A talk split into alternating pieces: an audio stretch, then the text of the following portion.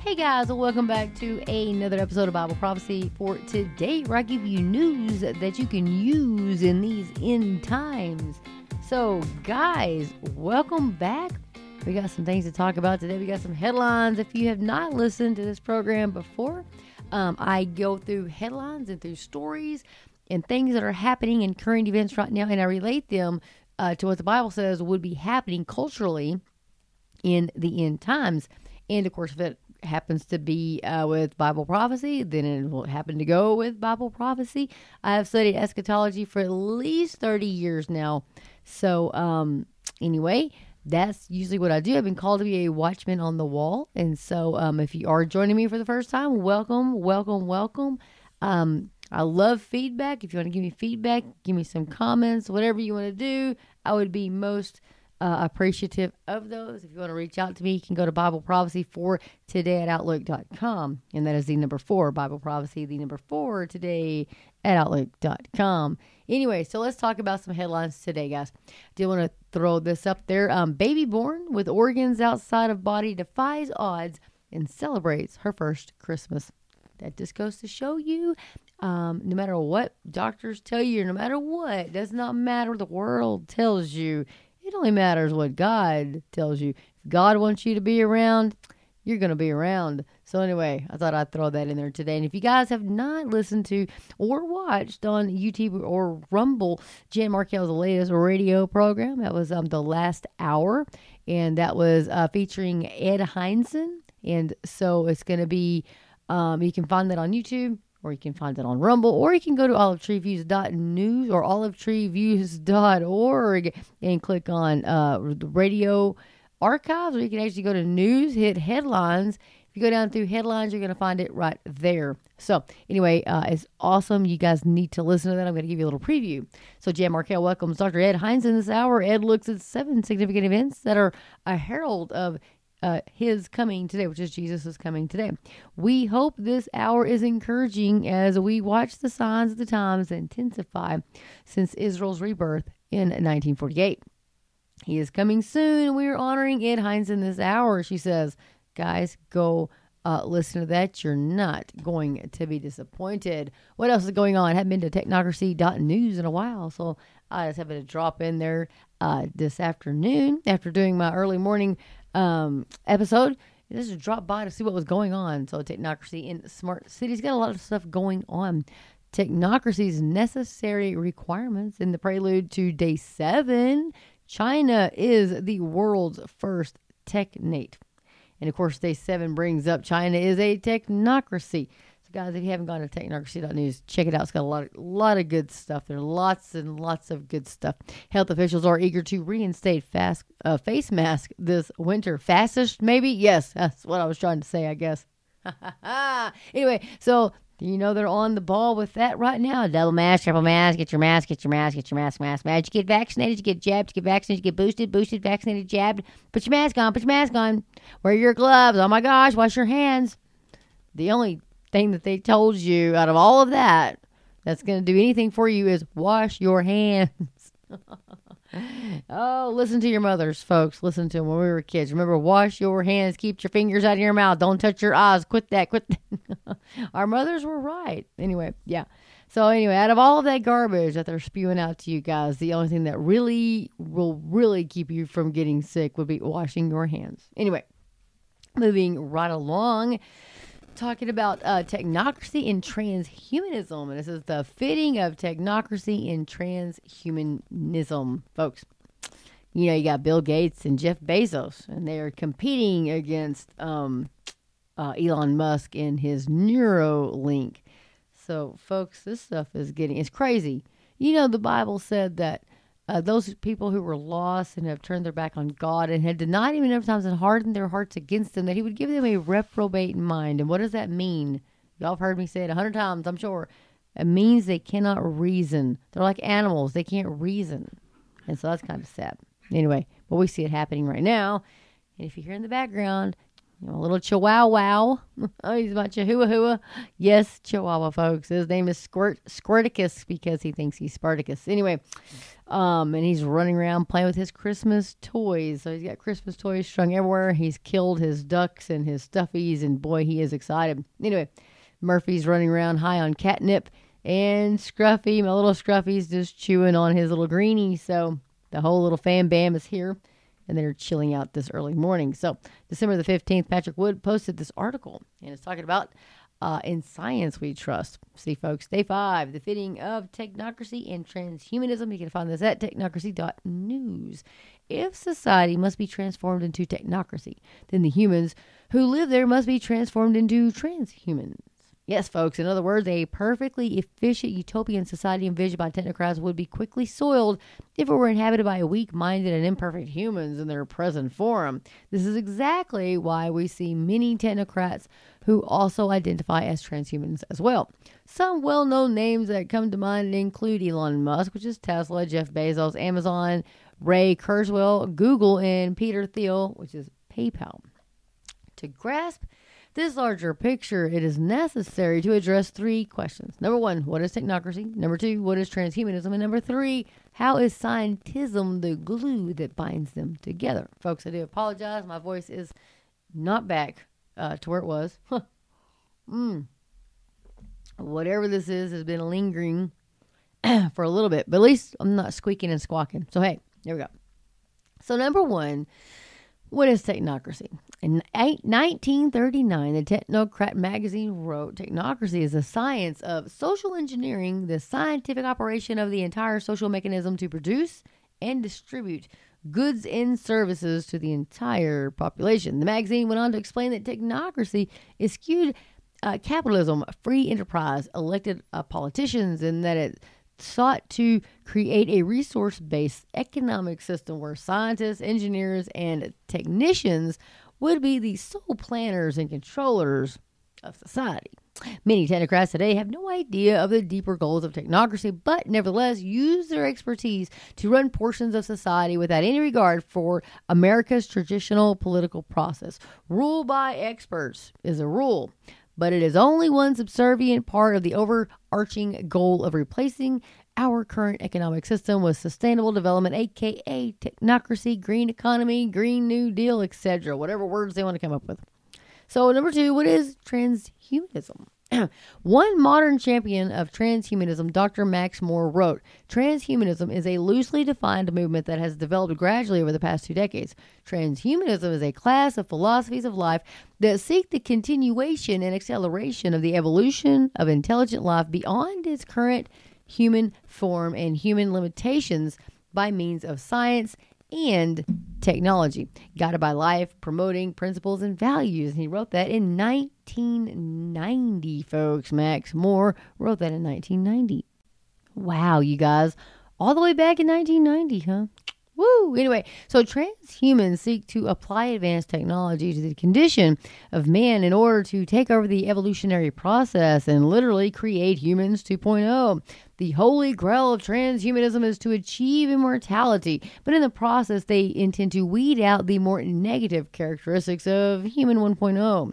Their warlike nature and their tendency to be argumentative, inconsistent, unreliable, etc this is genetic cleansing on the largest possible scale, folks. Anyway, scientism is the glue that binds them together. So, scientism is a religious proposition that was first presented by the French philosopher Henry de Saint Simon from 1760. He died in 1825, and he wrote, quote, a scientist, my dear friends, is a man who foresees. It is because science provides the means to predict that it is useful and the scientists are superior to all other men, unquote. Anyway, while true science explores the nat- natural world using the time tested scientific method of repeated experimentation and validation, St. Simon's scientism is a speculative metaphysical worldview about the nature and reality of the universe and man's relation to it. St. Simon proposed that the religious leadership of his day should literally be replaced by a priesthood of scientists and engineers who would interpret the oracle of science in order to make declarations to society on the human actions necessary to lead mankind to utopia. Thus, science would be elevated to a state of immutable godhood, worshipped by its followers, who are led by its priests. Technocracy and transhumanism are both based on scientism. Both believe that advanced science, engineering, and technology are the exclusive instruments of progress. Both are adept at promising benefits that are always just around the corner but that never materialize. Both are expert at manipulating governments to supply taxpayer resources to fund their respective projects. Both believe they are hijacking evolutionary processes to create a future engineered by technologists. So, no future here, go to Mars. An even more substantive connection between technocracy and transhumanism is that they both see no future for the world as it exists today.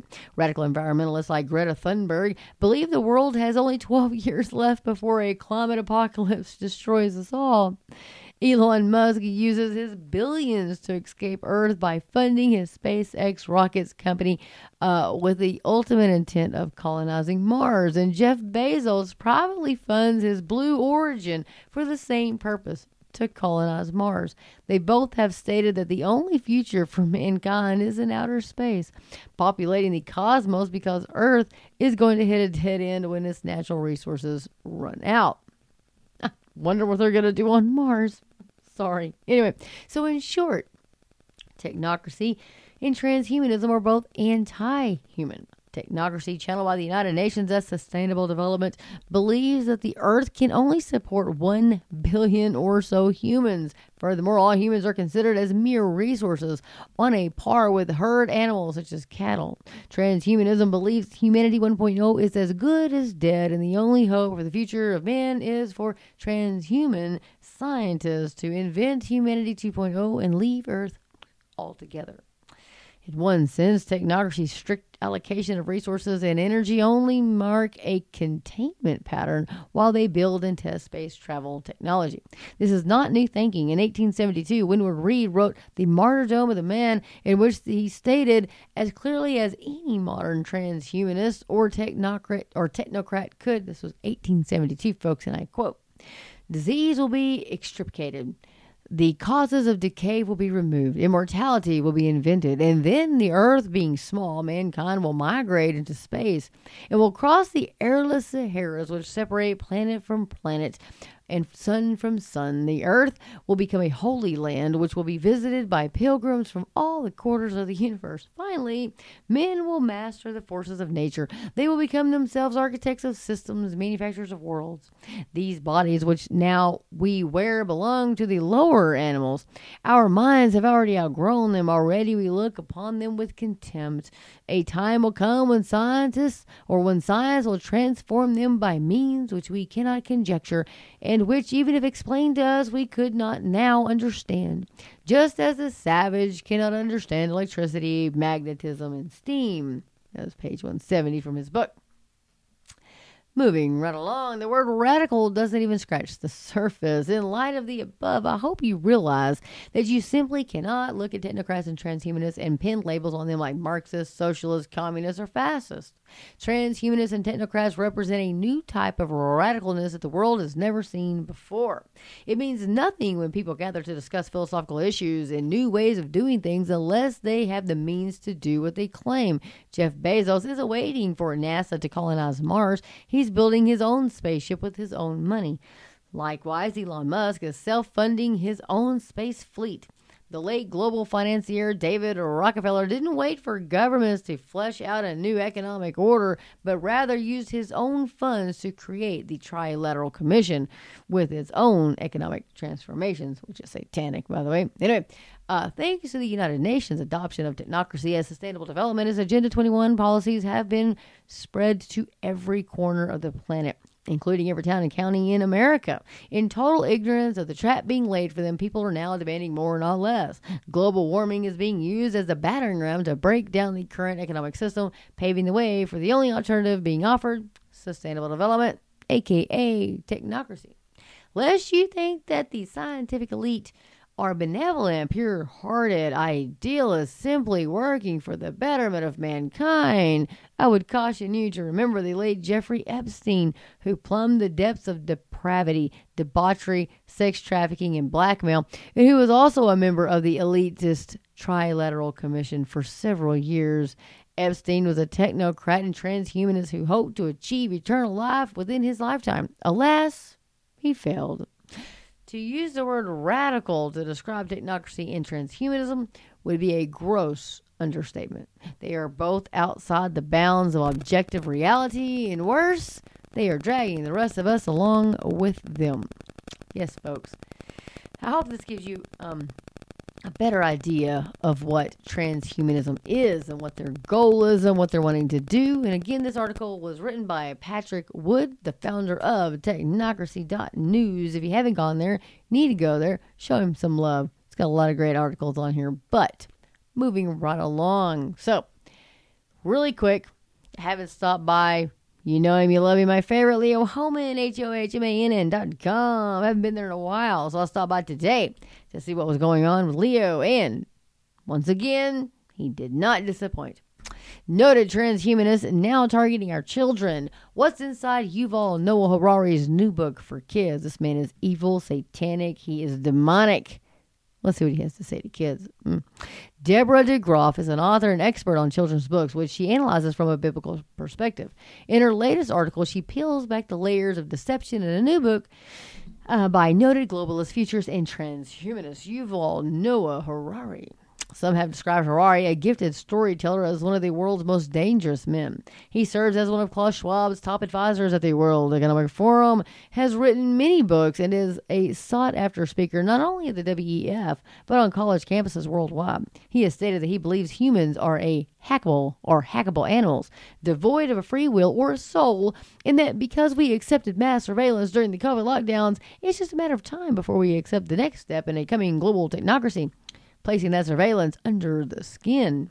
Quote, in fact, Harari makes it quite clear what kind of God he will worship. And there's a video here so you can watch all about it. And of course, the WEF does blaspheme God, of course. But we're going to move right along. It says, but with a brand new book hitting the bookstores, this marks Harari's first attempt to get at our children. The book targeting 10 to 14 year olds is being heavily marketed and will be the first in a four part series. So the chances your child or grandchild will come in contact with it at some point are pretty high. Here is DeGroff's penetrating look at one of the world's most dangerous men and how he's working to get access to the minds of our most vulnerable and impressionable, our children. So this is written by Deborah Deborah DeGroff. Here we go. So she says, "Who is Yuval Noah Harari, and why has he become so influential? What is his message? Does he heavily marketed new book for children echo the same sentiments he so adamantly feeds his adult audiences?" Professor Yuval Noah Harari is a historian, philosopher, and the best-selling author of *Sapiens: A Brief History of Mankind*, *Homo Deus*, a Brief History of Tomorrow, and 21 Lessons for the 21st Century, and Sapiens, A Graphic History. His books have sold over 40 million copies in 65 languages, and he is considered one of the world's most influential public intellectuals today. You can check out his bio if you so dare. Anyway, she goes on to say Harari was a keynote speaker at the World Economic Forum in Davos, Switzerland in both 2018 and 2020. His speeches and interviews on various media platforms are watched by millions. Harari is not shy about stating his beliefs. In a nutshell, in Harari's gospel, there is no God, no soul, and no free will. Once these pillars are accepted as truth by his followers, many of whom are in positions of power, the next step will be deciding the fate of billions of people who are no longer necessary in a future world that consists of artificial intelligence, biotechnology, and transhumanism. Harari's book Sapiens was endorsed by Mark Zuckerberg, Bill Gates, and Barack Obama. Yes. Christopher Carbone wrote this article Humans will eventually merge with machines, professor says, for Fox News in July of 2019, stating, quote, It's increasingly hard to tell where I end and where the computer begins. Harari, a professor of history at the Hebrew University in Jerusalem, told audiences at the Fast Company European Innovation Festival. In the future, it is likely that the smartphone will not be separated from you at all. It may be embedded in your body or brain, constantly scanning your biometric data and your emotions. Mark of the beast, mark of the beast. If they don't bow down, they will know. I'm sorry, that just Revelation 13 just jumped right out of me there. Anyway. Oh, back to the article. so Harari continued, if we told our ancestors in the Stone Age about our lives today, they would think we are already gods. But the truth is that even though we have developed more sophisticated tools, we are the same animals he calls mm, I'm sorry. Mm, anyway, we have the same emotions, the same minds. The coming revolution will change that. It will change not just our tools, it will change the human being itself. In a speech at the 2020 World Economic Forum in Davos, Harari informed his audience that automation will soon eliminate millions upon millions of jobs, creating a large class, class of, quote, useless people, unquote. Harari stated, uh, quote, old jobs will disappear, new jobs will emerge, but then the new jobs will rapidly change and vanish. Whereas in the past, humans had to struggle against exploitation. In the 21st century, the really big struggle will be against irrelevance. And it's much worse to be irrelevant than exploited. Those who fail in the struggle against irrelevance would constitute a new, close, quote, useless class, unquote people who are useless not from the viewpoint of their friends and family, but useless from the viewpoint of the economic and political system. And what will happen to politics in your country in 20 years when somebody in San Francisco or Beijing knows the entire medical and personal history of every politician, every judge, and every journalist in your country, including all their sexual escapades, all their mental weaknesses, and all their corrupt dealings? Will it still be an independent country? Or will it become a data colony? Hmm. Harari goes on to say when you have enough data, you don't need to send soldiers in order in order to control a country. Sorry, my phone is going off there.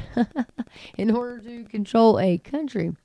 If you know enough biology and have enough computing power and data, you can hack my body and my brain and my life. And you can understand me better than I can understand myself. You know more about me than I know about myself. And you can do that not just to me, but to everyone. I don't know about you guys, uh, but I'm thinking it totally sounds like the Antichrist and the Mark of the Beast. I'm just saying. Anyway, moving right along, and he continues. Harari says a system that understands us better than we understand ourselves can predict our feelings and decisions, can manipulate our feelings and decisions, and can ultimately make decisions for us. But soon, at least some corporations and governments will be able to systematically hack all the people. We humans should get used to the idea that we are no longer mysterious souls. We are now hackable animals. That's what we are, he says. Whoo boy, in the coming decades, AI and biotechnology will give us godlike abilities to re engineer life and even to create completely new life forms. After 4 billion years of organic life shaped by natural selection, we are about to enter a new era of inorganic life shaped by intelligent design. Our intelligent design is going to be the new driving force of the evolution of life. If you want to read the entire speech, you can go to leohohmann.com and click on that to read it. He goes on to say Chris Anderson, head of TED or TED Media, interviewed Harari in August 2022. Anderson commented that Harari strongly recommends meditation. Harari responded that he meditates for two hours each day and that he does the Vipassana meditation, whatever that is. I'm sure I completely murdered that, whatever, which he learned from S.N. Goenka, whoever that is. So, quote, and my yearly vacation is to go on a long retreat of between, say, 30 days and 60 days. I just came back last month from a 60 day meditation retreat, Harari says. Folks, demonic and evil. Unless I just say that all that garbage he just spewed out was blasphemy. Anyway, moving right along.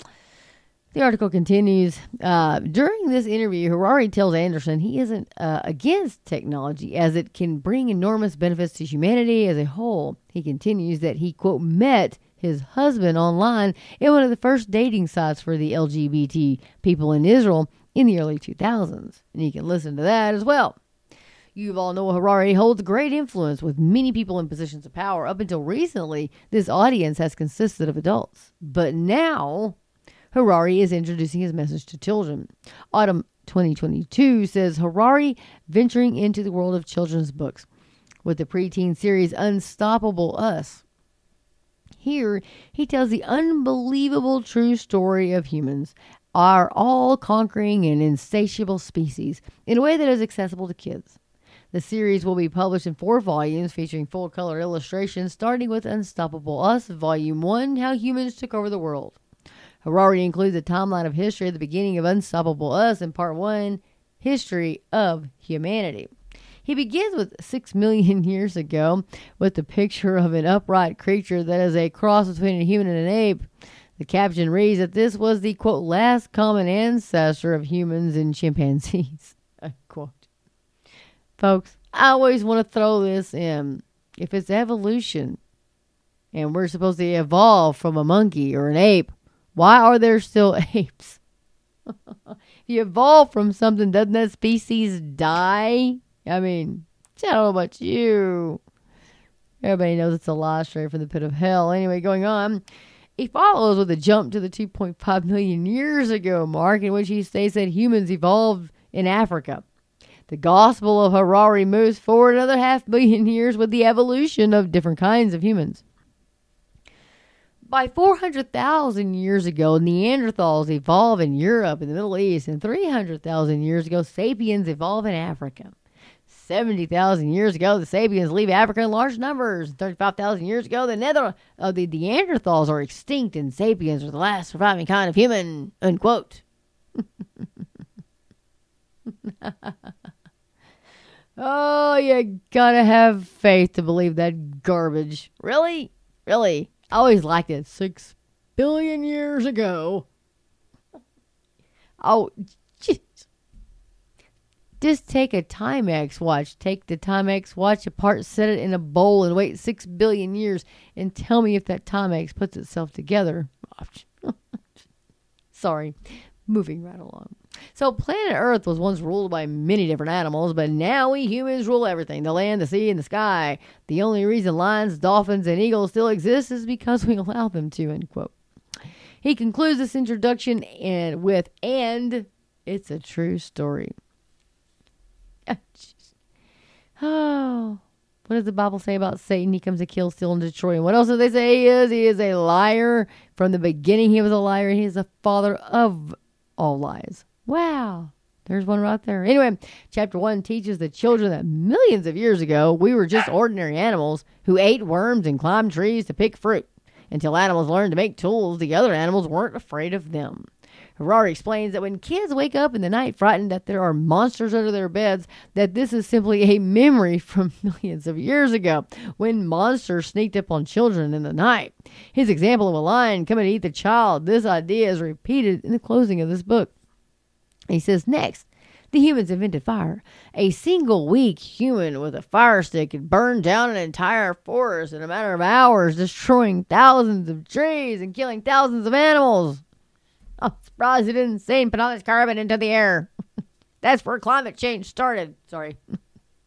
Back to the story. Uh, anyway, now the humans could cook their food. As a result, humans started to change. They had smaller teeth, smaller stomachs, and much more free time. Harari expands on this by stating that some scientists, quote, suggest it was cooking that made it possible for the human brain to start growing, unquote. Once they started cooking, humans could spend far less energy chewing and digesting and had more energy to feed big brains. Their stomachs shrank, their brains grew, and people got smarter. Reprobate mind. Sorry. In the next chapter, the children learn that, quote, our planet was actually home to many different kinds of humans, unquote. Harari introduces the Floresians and follows with the bigger brain Neanderthals and then the Denisovans. And however, according to him, the Sapiens eventually killed off all of these ancestors. When the new super sapiens reached Europe, they picked all the pears, ate all the berries, and hunted all the deer. This meant that the local Neanderthals had nothing left to eat, so they died of hunger. And if any Neanderthals tried to stop the Sapiens from taking all the food, the Sapiens probably killed them. Quote. Oh my gosh. and he's claiming this to be true, and I'm telling you, this is like the worst fiction book I've ever read. You think, kid, please tell me children are smarter than this. anyway, then our ancestors went to Siberia took all the food from the denizens, and then they went to the Flores, And soon there wasn't a single small human or small elephant to be found. Oh, we got throwing elephants now to be found. And when all the other humans were gone, our ancestors still weren't satisfied. Although they were now incredibly powerful, they wanted even more power and more food. So they sometimes fought one another. oh, folks, I just can't. I just can't do it. Anyway, it goes a little bit further on down. And uh, the great lion spirit wants us to get rid of the Neanderthals. They are very strong, but don't worry. Even if a Neanderthal kills you, that's actually a good thing because you'll go to the land of the spirits above the clouds, where the great lion spirit will welcome you and give you lots of blueberries and giraffe steaks to eat. Jeez. Folks, this is right out of his children's book. That's on page 72. Uh, if you want to look at that. Someone. And people believe the story, so they cooperated to get rid of the Neanderthals. This belief in stories gave our ancestors so much power that they spread all over the world, conquering every land on the planet. I am trying to hold back my laughter. Harari's corrupt a view of the family. Harari, who is a who is married to a man, also weighs in on families. Oh, of course he does. Quote Nowadays, some people have one partner for their entire life. Some have many partners and some remain single. In a few countries, one man can be married to several women at the same time. In other countries, two women can get married to each other, and so can two men. Bonobo or chimpanzee girls don't dream about marrying a handsome prince they'd usually prefer a cool girlfriend. This is in his books, folks. This is in his book. Harari then speculates about the types of families there may have been in the Stone Age times. In the fourth hut, one woman, her three children, and her current girlfriend. Well, maybe it was like that and maybe not. It's easy to imagine different possibilities, but scientists need to distinguish imagination from fact. You need evidence. Uh, okay, so in the fourth hut with the one woman and her three children and her current girlfriend. Sure, the girlfriend gave her kids, right? Yeah, in your scientific mind. Anyway, one tribe might have believed that after you died, you came back as a new baby or perhaps even as an animal. Maybe a second tribe believed that when you died, you became a ghost. The third tribe may have thought that these two theories were a load of nonsense. When you died, you were gone, and that was that. Oh, man, folks. Oh, Harari on humanity, the deadliest animal on earth. There's one thing, though, we are certain our ancestors did, and it's something we know a lot about. They caused most of the world's big animals to disappear. Wasn't the flood. No. Ah, quote The ancient ancestors of whales were land animals that were no bigger than a large dog. Around 50 million years ago, some of these dog like animals started spending part of their time in rivers, and lakes, hunting fish and other small creatures. Oh my. They spent more and more of their time in rivers, rarely venturing onto land. Their feet, which, you know, they no longer needed for walking, evolved into flippers, and their tails also changed to better help them with swimming. Eventually, these animals swam out to sea, completely abandoning land. They spent their whole lives deep in the ocean, and their bodies adapted, growing enormous until they became whales. But this process took millions and millions of years. Soon after sapiens reached Australia, all these human animals became extinct, and many small animals did too. Folks, this is this this is this moron's book that he's promoting to children. I could make this crap up if I wanted to. Oh, my lands. Mm. Professing themselves wise, they became fools. I do believe the Bible says that. Anyway, I'm not going to read any more of this garbage. I'm not going to read any more, but the truth is that the humans were already the deadliest animals on earth. Animals. I'm not going to read any more. The guilty ones must make reparations. He does have that in there. Remember, if as a kid, you're already more powerful than any lion or whale. One whale weighs as much as 5,000 kids. And yet, whales can't protect themselves against humans because humans have learned to tell stories and cooperate in very sophisticated ways, which whales can't understand. but oh my. Anyway, guys, if you want to read this article, there's much more to it. Please go to leohohmann.com, H O H M A N N.com. And if you want to, please grab a copy of Deborah DeGroff's book, Between the Covers What's Inside a Children's Book. Uh, you can visit her website uh, straight there from Leo Hohmann's website. Folks, I couldn't make that. I could not make that garbage up. Could you? Can, can, seriously, what kind of person thinks that it's six billion years it took to form? Really? And now you're telling us this planet has been here. I'm sorry. They're telling us this planet has been here for six billion billion years, right? 500 million years ago. That was okay. But all of a sudden, well, there's too many people on the planet and we're causing our cow farts are causing climate change. All of a sudden, it used to be global warming, then it was global cooling, and then they're like, well, this isn't working, so we're just going to call it climate change. It's climate change. Yeah, that's what we're going to do. Go to geoengineeringwatch.org if you want to know the truth about the weather and what they're doing. But six million years ago. But all of a sudden, it has come down to you've got 12 years and that's it. After billions of years, folks, millions and billions of years. Now, that's it. That's it, folks. It's over.